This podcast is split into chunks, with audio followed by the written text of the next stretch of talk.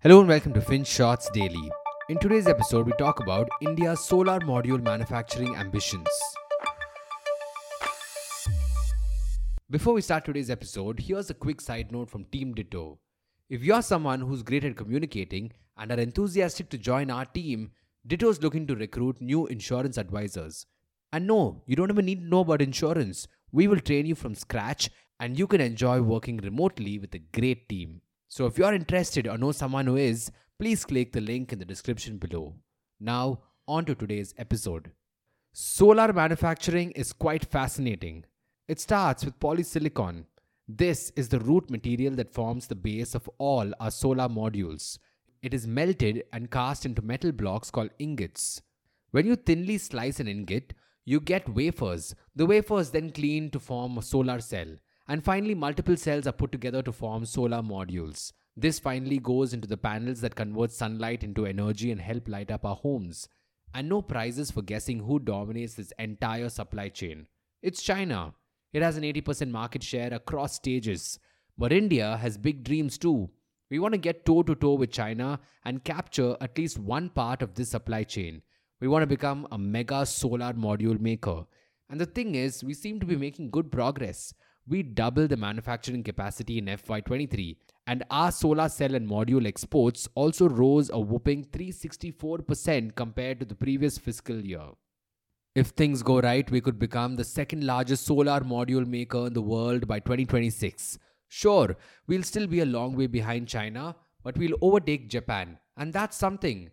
So, how are we achieving this, you ask? Well, a part of the success can be attributed to China dropping an axe on its own foot Last year, research by Breakthrough Institute revealed something shocking. It suggested that China was employing slave labor in its renewable energy supply chains. Factories in Xinjiang were forcing minority communities of the Uyghurs and Kazakhs to make polysilicon. And since this region is the source of nearly half of the world's solar grade polysilicon, countries jumped into action. Everyone wants renewable energy, but not at the cost of human rights. For instance, the US began slapping import duties on Chinese solar modules and imposed bans too. Companies want as little to do as possible with China, and maybe that's why we also had news last week that US based First Solar will invest millions of dollars into producing and exporting solar panels from India. This Chinese problem is giving India a chance to step up the solar game. Now, this was an unexpected gain. But we've got expected gains coming from the government's consistent efforts to back domestic manufacturers too. To begin with, in 2021, we launched the PLI or Production Linked Incentive Scheme.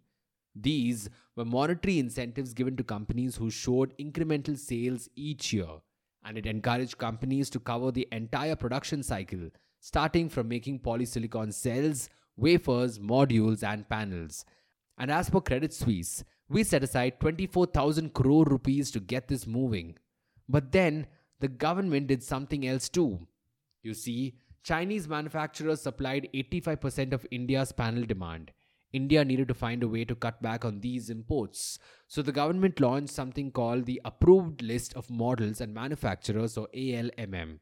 Simply put, this is an official list where a manufacturer had to be registered if they wanted to participate in government projects to expand solar power across the country.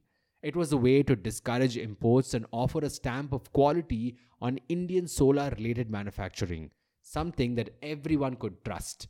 And the government even imposed a 40% import tax on solar panels to prevent dumping from China and other parts of Asia. So, yes, there's a lot happening. But as with most things, we do have to talk about the hurdles too. For starters, if India truly wants to become a solar module manufacturing mammoth, we probably need to control every aspect of the supply chain.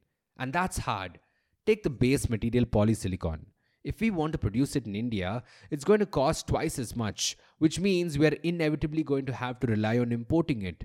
When it comes to manufacturing cells, we still don't have enough capacity because everyone has directly jumped on the final module manufacturing bandwagon. Again, we have to import what we need. Now, with the tariffs and duties in place on such imports, it becomes expensive and we lose out on pricing power. There's also the money issue that we introduced at the start of the story. Apparently, manufacturers need over 50,000 crores in the next 3 to 4 years to set up all their production capacity. But banks and other institutions have been slow to lend, especially to smaller players. So, yes, while we definitely seem to be making big strides in solar manufacturing, it's still going to be an uphill battle. And we'll keep our fingers crossed. Thank you for listening to today's episode. FinShots Daily is available on a bunch of streaming platforms such as Spotify, Apple Podcasts, and Google Podcasts. So make sure you follow us on your favorite podcast streaming platform. Until next time.